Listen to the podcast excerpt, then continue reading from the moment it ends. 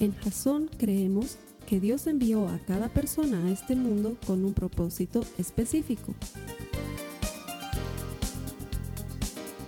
Nuestra misión es ayudarte a que tengas una relación personal con Jesús y a través de ella encuentres ese propósito para tu vida. Queremos ayudarte a alcanzar ese propósito. Es nuestra oración que este podcast te ayude a tener visión, a tener Jasón.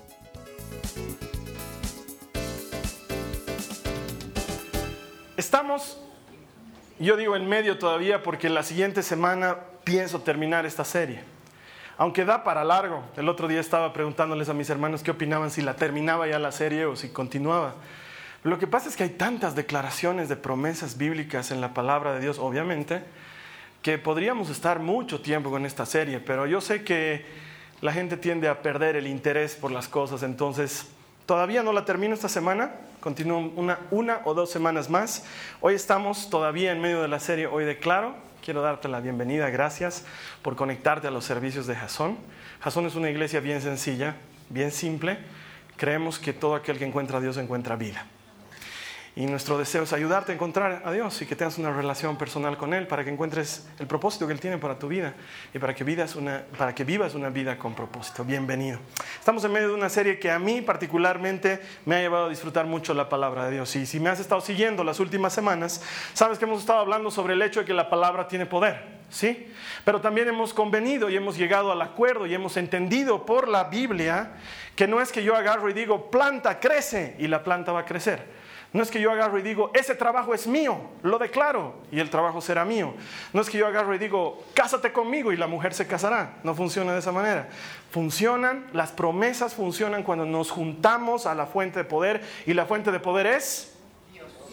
¿Puedes escucharlos otra vez? La fuente de poder es Dios. Él y solamente Él es la fuente de poder. Si yo estoy unido a Él, como dice Jesús, yo soy la vid y ustedes los sarmientos. Si permanecen unidos a mí, darán mucho fruto. El tema es permanecer unidos a Jesús. Y la cita base que nos ha dado el impulso para todo esto se encuentra en Efesios, en el capítulo 1, en el verso 3, que dice: toda la alabanza sea para Dios, el Padre de nuestro Señor Jesucristo, quien nos ha bendecido ¿con qué? Con toda clase de bendiciones espirituales en los lugares celestiales. Todas esas bendiciones están disponibles para nosotros, y ahí da la condición. Dice, ¿por qué? Porque estamos unidos a Cristo, estamos unidos a la fuente de poder. Entonces, cuando estamos unidos a la fuente de poder, esas promesas las podemos hacer efectivas en nuestras vidas. Son nuestras. Muchas todavía no han sido hechas efectivas en nuestras vidas, pero las podemos hacer efectivas, porque toda promesa lo único que requiere es que cumplas una condición. Así de sencillo. Eso es lo que nos enseña la Biblia. Un poco como los cupones de descuento, ¿no es cierto? Vale por una cena gratis en tal restaurante, de tal fecha a tal fecha. Entonces, para que la cena sea efectiva, tienes que ir de tal fecha a tal fecha, ¿no es cierto? Si digamos la fecha es 3 de abril, y tú vas el 5 de noviembre, no funciona, ¿no? Te dicen, lo siento, señor, este cupón era válido para el 3 de abril. Lo mismo pasa con las promesas de Dios. No son para todos, para empezar, no son para todos. Y segundo, hay que cumplir cierta condición para que se cumplan en nuestras vidas. Y eso es lo que estamos aprendiendo estas semanas. Las anteriores semanas habíamos aprendido promesas increíbles. El Señor es mi pastor, Él se ocupa de mí. Habíamos aprendido que el Señor es el que se encarga de nuestras necesidades. Habíamos aprendido que somos de Él, cosa número 1. Y cosa número 2, todo lo nuestro también es de Él. Y cuando Él está en control, la vida adquiere un matiz diferente. Esta semana vamos a tocar lo que yo considero el tema más duro de toda la serie. Y sin embargo, la promesa es súper grande. Quiero que digas conmigo, hoy declaro, no estoy solo. Una de las mejores cosas que Dios nos ofrece es que nunca más andarás solo. Sobre todo para los hombres que tienen temor a terminar sus días solos. Porque las mujeres no son tan problemáticas en ese aspecto, pero los hombres tienen terror a estar solos y agarran lo que sea con tal de no quedarse solos en la vida. Y el otro día lo escuchaba a este actor, pucha, se me ha ido su nombre. ¿Cuál es el que hace El Hombre Bicentenario, Jumanji? Robin Williams, gracias por participar conmigo, me ayudan a predicar y me siento diferente. Este Robin Williams decía una cosa, yo pensaba, decía él, que quedar solo era la peor cosa de la vida, pero he descubierto que no hay nada peor que estar con alguien que te hace sentirte solo. Y es que los hombres, sobre todo los varones, tienen terror a quedar solos y se agarran de lo que sea con tal de no estar solos. Y la promesa del Señor es que Él estará contigo. Acompáñame en tu Biblia al Salmo 34, los versos 4 al 7. Si tú te estás conectando por primera vez conmigo a través de laiglesia.tv, debajo de mí va a aparecer un botón súper grande en donde estamos promocionando la Biblia YouVersion, donde encuentras múltiples versiones en múltiples idiomas absolutamente gratis para que utilices tu Biblia donde quiera que te encuentres. Haz clic en ese botón. Salmo 34, versos 4 al 7 dice: oré al Señor y Él me respondió. Me libró de todos mis temores. Los que buscan su ayuda estarán radiantes de alegría. Ninguna sombra de vergüenza les oscurecerá el rostro. En mi desesperación oré y el Señor me escuchó. Me salvó de todas mis dificultades. Pues el ángel del Señor es un guardián. Rodea y defiende a todos los que le temen. Me encanta esta promesa bíblica. Me encanta la respuesta de Dios. Oré al Señor y Él me respondió y me libró de todos mis temores. Aquí hay una promesa clara que tú puedes reclamar, pero la condición es que ores.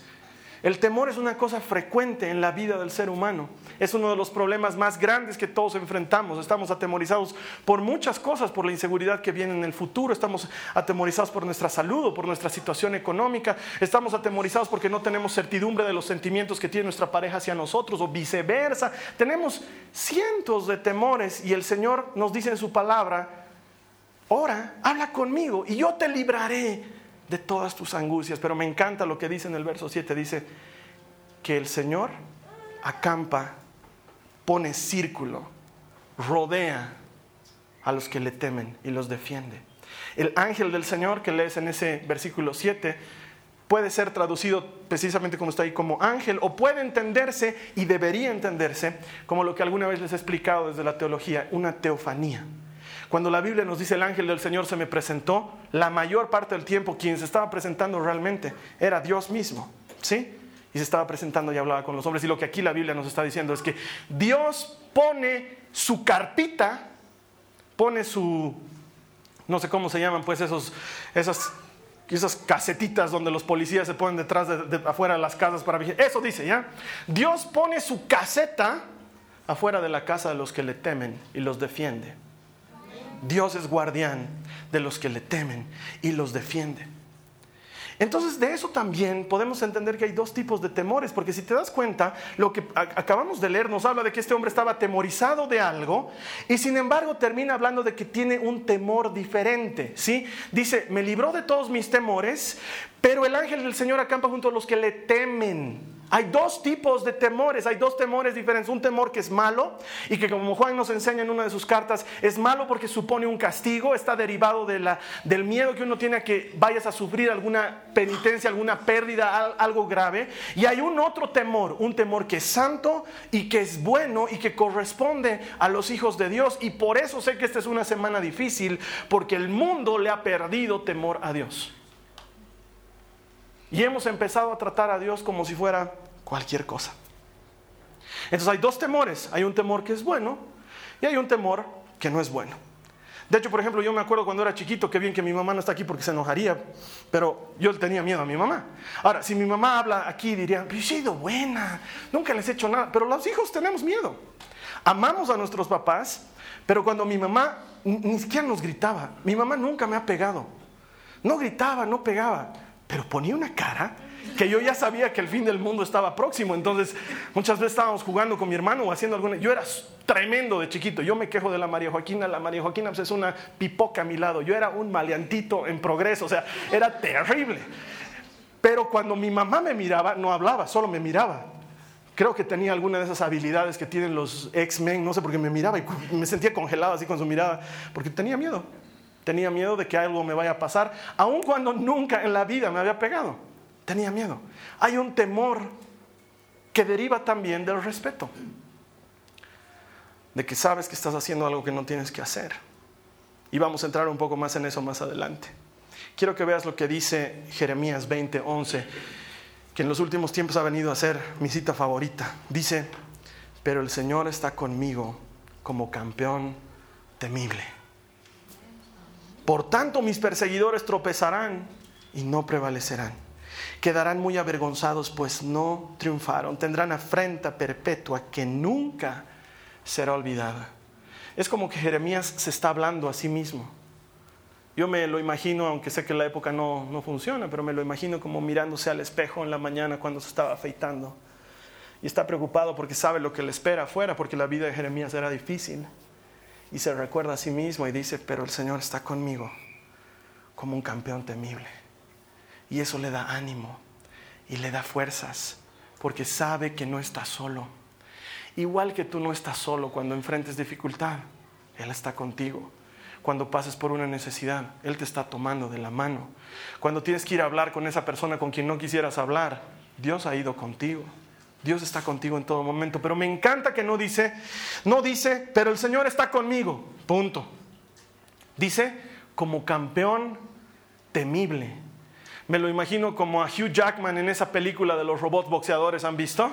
Sí, que el changuito está caminando y detrás tiene su guarura, que es un robot gigantesco, y que encima es boxeador. Así me imagino la figura, porque no es solamente que hay alguien conmigo. Hay alguien conmigo que sabe pelear, que sabe defender, que sabe luchar, que no me deja solo. Esa es la promesa del Señor. Y tú puedes decir, hoy declaro, no estoy solo. Y cuando estés enfrentándote a cualquier dificultad, poder decir, hoy declaro, no estoy solo. Él está a mi lado. El Señor está a mi lado. Para los que están tomando notas, el primer punto, quiero que lo repitas conmigo. Hoy declaro.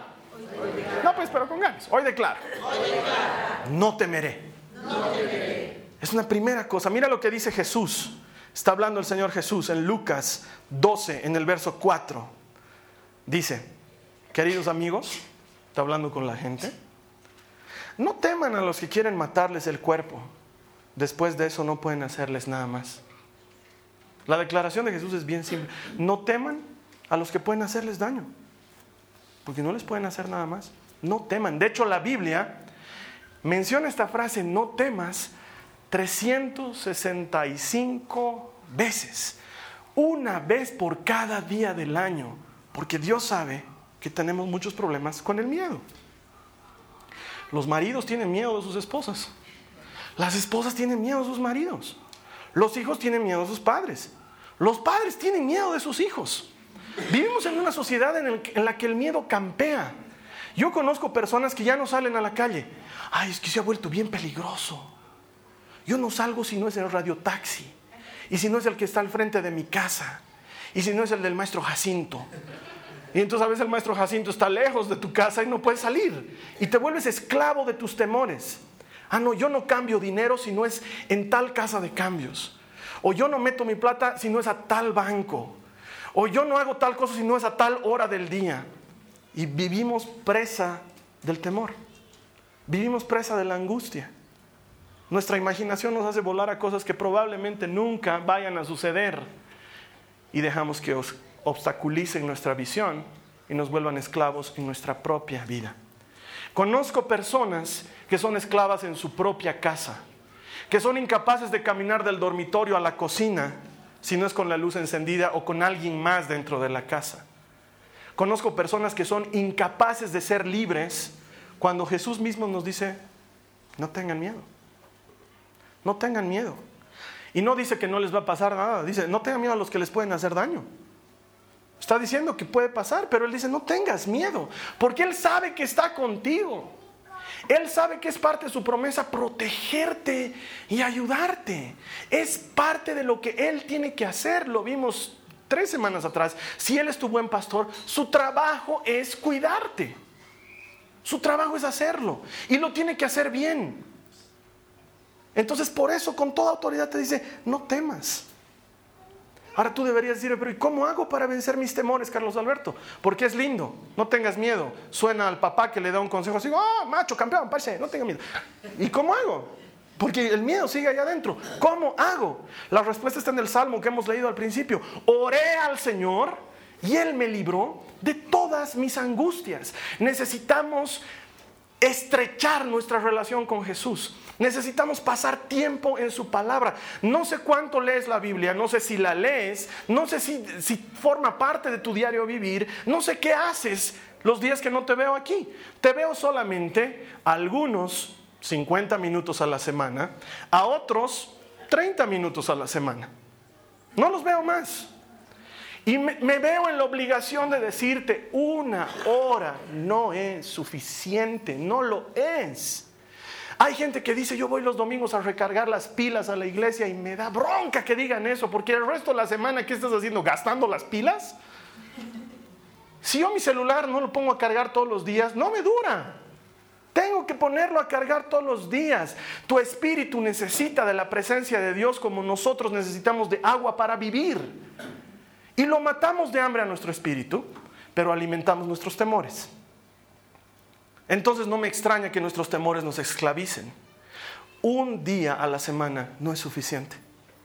Es más, como no me estás haciendo caso los últimos domingos, te voy a pedir que me ayudes a hacer caso con el que está a tu lado. Por favor, pellizcalo ahorita, en serio, y dile, un día a la semana no es suficiente. Y puedes añadirle alguna cosa como mendigo o algo así. En serio, ayúdame con el que está a tu lado, por favor, dile, ¿sabes qué? Un día a la semana no es suficiente. No lo es. No vamos a poder vencer nuestros temores si no nos acercamos al que vence los temores. Porque la Biblia dice, oré al Señor y Él me libró de mis angustias. No lo hiciste tú, fue Él. Nos acercamos a Dios y Él nos libra de nuestras angustias. Él es el que lo hace. Necesitamos acercarnos a Él. Quiero que digas conmigo, hoy declaro, pero como quien lo cree, hoy declaro, mi temor es para el Señor. Mira por favor lo que dice el Salmo 111 en el verso 10. Salmo 111 en el verso 10 dice, el temor del Señor es la base de la verdadera sabiduría. Otra vez te lo leo. El temor del Señor es la base de la verdadera sabiduría. Todos los que obedecen sus mandamientos crecerán en sabiduría. Alábenlo para siempre. Me encanta lo que el salmista está diciendo. Si te falta algo de sabiduría, si te sientes medio opa como yo me siento a veces, lo que pasa, dice el salmista, es que no tienes un buen fundamento. Mi amigo aquí es arquitecto, ¿no es cierto? Lo primero que necesitamos antes de levantar un majestuoso edificio es poner un buen fundamento, ¿no? Cimientos, zapatas, losas radier, todas esas cosas que hacen los arquitectos, ¿no? Porque si no, el cimiento de la construcción se va a venir abajo eventualmente en algún momento, ¿verdad? La base, dice Dios, es el temor del Señor. La base es el temor del Señor. Y sobre ese temor puedes construir lo que quieras. Este es el temor bueno, no es un temor malo. Es el temor que se fundamenta en la idea de que no estoy tratando con un pepino, estoy tratando con Dios. Quiero que me entiendas esto. El mundo y nosotros le hemos perdido el respeto a Dios, porque se ha vuelto tan común que parece una oferta más en las casuchitas de ofertas de una feria, ¿sí? Ahí está Jesucristo y también está Vishnu y la nueva era y Buda y la cientología y haz de tu vida lo que quieras y Ricky Martin. Todos están ahí. Jesús es una opción más. Y muchos de nosotros lo tratamos a Jesús como eso. Entonces decimos que creemos en Dios, pero vivimos nuestra vida como nos da la gana. Y hacemos lo que queremos. Y sabemos que estamos pecando y nos vale. Y pensamos que Dios lo tolera porque Él es un Dios buenito. Buenito. Conozco un hermano que tenía una teoría increíble sobre el amor de Dios. Él decía, Dios me ama tanto, salud, que me ama así como estoy ahorita, seco, pim.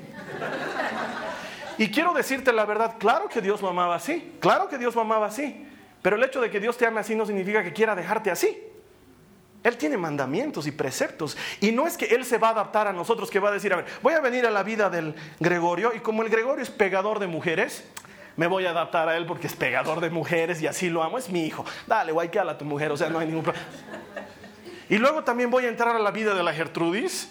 Y como ella es chismosa y jugadora y le gusta fumarse uno que otro mientras está repartiendo casas, ya, ¿qué vamos a hacer? Gran mal tampoco, no es que está matando, digamos, ¿no? Ya me voy a acomodar en su vida. Más bien, cambié esa cartita porque es muy baja. Conseguí una más. O sea, Dios no se adapta a nosotros, pero por alguna razón pensamos que la vida es así porque Él es un Dios buenito.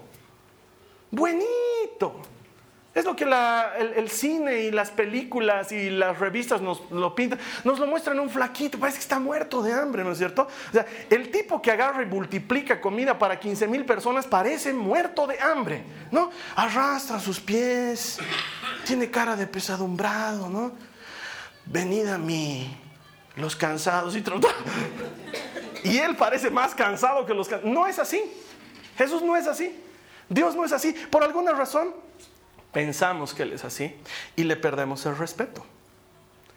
Abundan los que dicen, hermano, ¿sabes qué? Sé que tú eres cristiano, pero yo tengo mi relación con Dios a mi manera. Dime si no has conocido una persona así. Tengo mi relación con Dios a mi manera. Y yo quisiera preguntarle, ¿cuál es su manera? Porque según la Biblia hay una sola manera, la manera de Dios. No hay a tu manera. Es o a la manera de Dios o no tienes relación con Dios. Así de simple. Porque si no, cada quien podría hacer lo que le da la gana en esta vida. Y para Dios no es así. Él dice, si me obedeces y guardas mis mandamientos, estas bendiciones te acompañarán. Pero si me desobedeces y no cumples mis mandamientos, estas maldiciones te acompañarán. Lo dice claro. No hay tu manera, la manera del fulano, la manera del chino, la manera del jesuita. No hay. Es la manera de Dios y punto. No hay más manera. Lo que pasa es que nosotros pensamos que Dios se debería acomodar a nuestra manera, a nuestro estilo de vida. Yo quisiera orar todos los días, Carlos Alberto, pero no me da tiempo. Yo oro los domingos antes de venir a la iglesia. Felicidades, no es la manera de Dios. Hermano, yo no leo siempre la Biblia, leo cada vez que puedo. Con eso no creo que Dios se enoje, no creo que Dios se enoje. Sencillamente no es la manera de Dios y punto. No es un tema de si se enoja o no se enoja, si es su manera o no es su manera. Y como el mundo es subjetivo y relativo, como lo que es bueno para ti no necesariamente es bueno para mí, campeamos en una relación con Dios que según nosotros es relación con Dios, pero que para Dios no es una relación. Y le hemos perdido absolutamente el respeto. Y aquí vuelve la burra al trigo con lo que siempre digo, y tal vez estás cansado de escucharlo, pero a mí me cansa que lo digan. Che, muñequéamelo con el flaco para que me dé un trabajito. ¿Quién es el flaco? Porque que yo sepa, los gerentes de los bancos no son flacos. Entonces, ¿con quién quieres que te lo muñequee? No, pues con el flaco, con tu jefe. Estamos hablando de Dios. Nos referimos a Él como cualquier cosa. Él es Dios. ¿Sabes qué? Se le aparece Dios a Isaías. E Isaías dice, ahora sí que me he fundido. Me voy a morir. Lo he visto. He hablado con Él, me voy a morir. Y Dios le dice, tranquilo, no te vas a morir porque te he elegido con un propósito. Y no es el único caso. Moisés está desesperado por ver su gloria y Dios le dice, te voy a mostrar la espalda de mi gloria, porque si te muestro mi gloria, te mueres. Y no le dice, ya, flaco, un poquito tu gloria, o sea, tu barba. No. Entiende que está hablando con el Dios todopoderoso, soberano, dueño de todo cuanto existe. La semana pasada veíamos que Él es el dueño de todo cuanto existe. Y le hemos perdido el respeto. Por ejemplo, las reuniones de domingo son a las 10:30. No me imagino que tú llegarías a una cita con alguien importante 45 minutos más tarde. No lo harías. A no ser que seas un descarado, que tu palabra no valga nada, que digas, nos vemos a las 10:30 y te aparezcas 45 minutos más tarde. La reunión de domingo es una cita con Dios, no con el pastor, no con el ministerio de alabanza, con Dios. Él merece el respeto. Esta mañana cuando comenzábamos la alabanza, éramos 4, de verdad éramos 4. Y les decía a mis hermanos, la alabanza comienza en este momento, no porque haya o no haya gente, porque lo hemos citado a Dios a alabarlo a esa hora. Y con Él vamos a cumplir. Él es Dios. Pero queremos que Dios sea súper cumplido con nosotros. Señor, 3 meses te llevo orando y no me responde a mi oración. Y nos lo imaginamos, ay, a Dios, así, perdón, es que todavía estoy preparando el milagro. Ay, ¿cómo hago? Mi hijo me está demandando. No estoy siendo puntual con él. Él es Dios. Como se diría vulgarmente, esta es su cancha, es su pelota y juegan los que él quiere. Yo me acuerdo que cuando era changuito, yo quería jugar fútbol en mi colegio. Estaba así, fuera de la cancha, ¿no? Porque así se espera por jugar fútbol, ¿ya? Y entonces me acercaba a algún chango y le decía, oye, ¿puedo jugar? Y me decía, no sé, pregúntale al dueño de la pelota. ¿Nunca te ha pasado eso? ¿Quién es el dueño de la pelota? Y saben que siempre el más sonso para jugar fútbol, ese era el dueño de la pelota. Era la única forma en que iba a jugar fútbol. Tenía que ser dueño de la pelota. Entonces, fulano, ¿puedo jugar? Y todavía te miraban, ya estamos completos. Ah, ya, entra. Así, ¿no? Entonces, te hacía el favor de que entres a jugar. Suena chistoso, pero así es la cosa. Dios no tendría por qué habernos favorecido. Seamos honestos. ¿Qué tengo yo de especial? ¿Qué tiene el Carlos Alberto Paz de especial? Nada. ¿Qué tienes tú de especial? No tenemos nada de especial, excepto el hecho de que el que sí es especial nos miró con misericordia y nos apartó para Él y decidió que vivamos en su casa. No teníamos derechos y hemos ganado derechos. No hemos hecho méritos y hemos recibido premios. ¿Por qué? Porque Él quiso. Él es Dios. Son sus reglas. Esto se trata de Él. No se trata de nosotros. No se trata de nosotros. ¿Cuán grande quieres que sea tu iglesia, Carlos Alberto? No me interesa cuán grande sea. No me interesa. Es un tema de Dios. Yo no traigo las ovejas. Dios trae las ovejas. Mi trabajo es servir la comida. Ese es mi trabajo. Quiero servirla bien, a tiempo, calientita y deliciosa. Es mi trabajo. Él se encarga de traer las ovejas. Por eso en Jasón no nos enseñoreamos de las ovejas. Porque hemos entendido que Dios es Dios. Él tiene que hacer lo que a Dios le corresponde hacer. Déjalo hacer en tu vida. Necesitamos desarrollar temor por Dios. Mira lo que sigue diciendo Jesús en el verso siguiente en Lucas 12. El verso 5 de Lucas 12 dice, acaba de decirles, no tengan miedo a los que hacen daño al cuerpo y no les pueden hacer nada. Y sigue hablando en el verso 5 y dice, les diré a quién temer. Teman a Dios, quien tiene el poder de quitarles la vida y luego arrojarlos al infierno. Claro, Él es a quien deben temer. Y entonces aquí parece que, primera vez en todos los años que estoy viniendo a Jasón, que me hablan del infierno de esa manera. ¿Qué le ha pasado al Carlos Alberto? He leído la Biblia y la Biblia dice eso. Y mi intención es que tú y yo vivamos en una vida de temor a Dios. Ese temor que no quiere fallarle. Ese temor que entiende que Él es alguien importante y que yo le debo mi vida. Ese temor que comprende que cuando peco, a Él no le estoy haciendo nada, me lo estoy haciendo a mí. La Biblia dice, el que peca, a sí mismo se daña. Muchos pensamos, nos enojamos con Dios y ahora sí me he enojado Dios. Me voy a farrear este viernes. Y nos imaginamos que Dios debe decir, pucha, au, por favor no te farres. Sí hay un dolor relacionado con el pecado y con Dios. ¿A ti no te gustaría que tu hijo, como loquito, de repente en lo que está jugando, se pare y corra contra la pared y ¡pum! Cabecee, ¿no? Tú dirías, ¿qué le ha pasado a mi hijo? Se vuelve a poner a jugar y de repente se para otra vez y ¡pum! Y ¡pum! Hasta que se hace sangrar, tú dirías, ¿qué le ha pasado? Y lo auxiliarías, ¿no es cierto? Harías algo, ¿no? Dirías, ay, pobre tarado, que se rompa la frente y que se... por sonso. No. Más o menos eso pasa con Dios y nosotros. Él sabe que nos estamos reventando la cabeza contra la pared y nos va a detener, no va a dejar que lo sigamos haciendo. Pero al que le va a doler la cabeza no es a Él, es a nosotros. Necesito que con urgencia entendamos que la vida cristiana es una vida en la que nos tenemos que mover bajo los preceptos de Dios y buscar agradarle siempre. La buena noticia es que ya le agradamos, que si tú has creído en Jesús, tenemos un abogado delante del Padre. Que Él ya no nos mira en base a la relación perdida que teníamos, nos mira en base al sacrificio de Jesús en la cruz. Y que necesitamos vivir de acuerdo a ese sacrificio.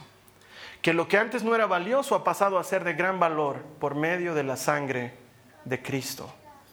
Tú vales mucho para Dios.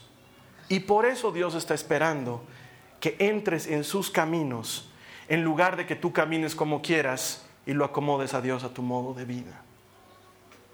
El temor a Dios es la base de la sabiduría. El temor a Dios es la base de la sabiduría. Así que quiero que digas conmigo, hoy declaro, no estoy solo. Y yo te garantizo que esta promesa es para ti si temes a Dios. Es lo que he comenzado diciendo el Salmo. El ángel del Señor acampa junto a los que le temen y los protege. Entonces puedes declarar confiadamente, no estoy solo, si tu vida es una vida que vive conforme al temor del Señor. Yo sabía que esta era una semana difícil de digerir, porque tiene que haberla. Porque a todos nos gustan las prédicas en las que todo es hermoso y todo es lindo. ¿Y sabes qué? Con Dios esa es la posibilidad de que la vida sea diferente. Pero cuando vives a la manera de Dios. Por eso sufrimos mucho los cristianos. Porque lastimosamente a veces nos enseñan un evangelio equivocado. Y parecería que Dios no funciona. Y Dios no es un cajero automático que tiene que funcionar. Dios es Dios. Nosotros tenemos que adecuarnos a Él, no Él adecuarse a nosotros. Si tú te adecuas a Dios, empiezas a caminar en sus caminos, a vivir por su palabra, a entender que estás tratando con Dios y no con el flaco. Lo respetas, lo honras, no solo de palabra, pero en cada acto que haces en tu vida, desarrollas una relación con Él. ¿Qué te podría pasar? ¿Qué te podría faltar? No habría manera de que algo te suceda, porque Dios estaría contigo. Y aún en medio de la dificultad, Él, que es un guardián alrededor de los que le temen, te protegería. Te invito a que te quedes con el pastor en línea. Él te va a llevar a una oración. Nos vamos a ver aquí la siguiente semana para una semana más de Hoy Declaro. Te aseguro que Dios va a tener algo lindo para ti la siguiente semana. Que Dios te bendiga. Esta ha sido una producción de Jasón, Cristianos con Propósito. Para mayor información sobre nuestra iglesia o sobre el propósito de Dios para tu vida, visita nuestro sitio web www.jason.info. Allí encontrarás muchos recursos para animarte en tu relación con Dios, enseñanzas, nuestro blog, prédicas y mucho más. Te lo deletreamos: www.jazon.info. También puedes visitarnos en nuestro sitio en Facebook, www.facebook.com/jason.info. Que Dios te bendiga abundantemente. Muchas gracias.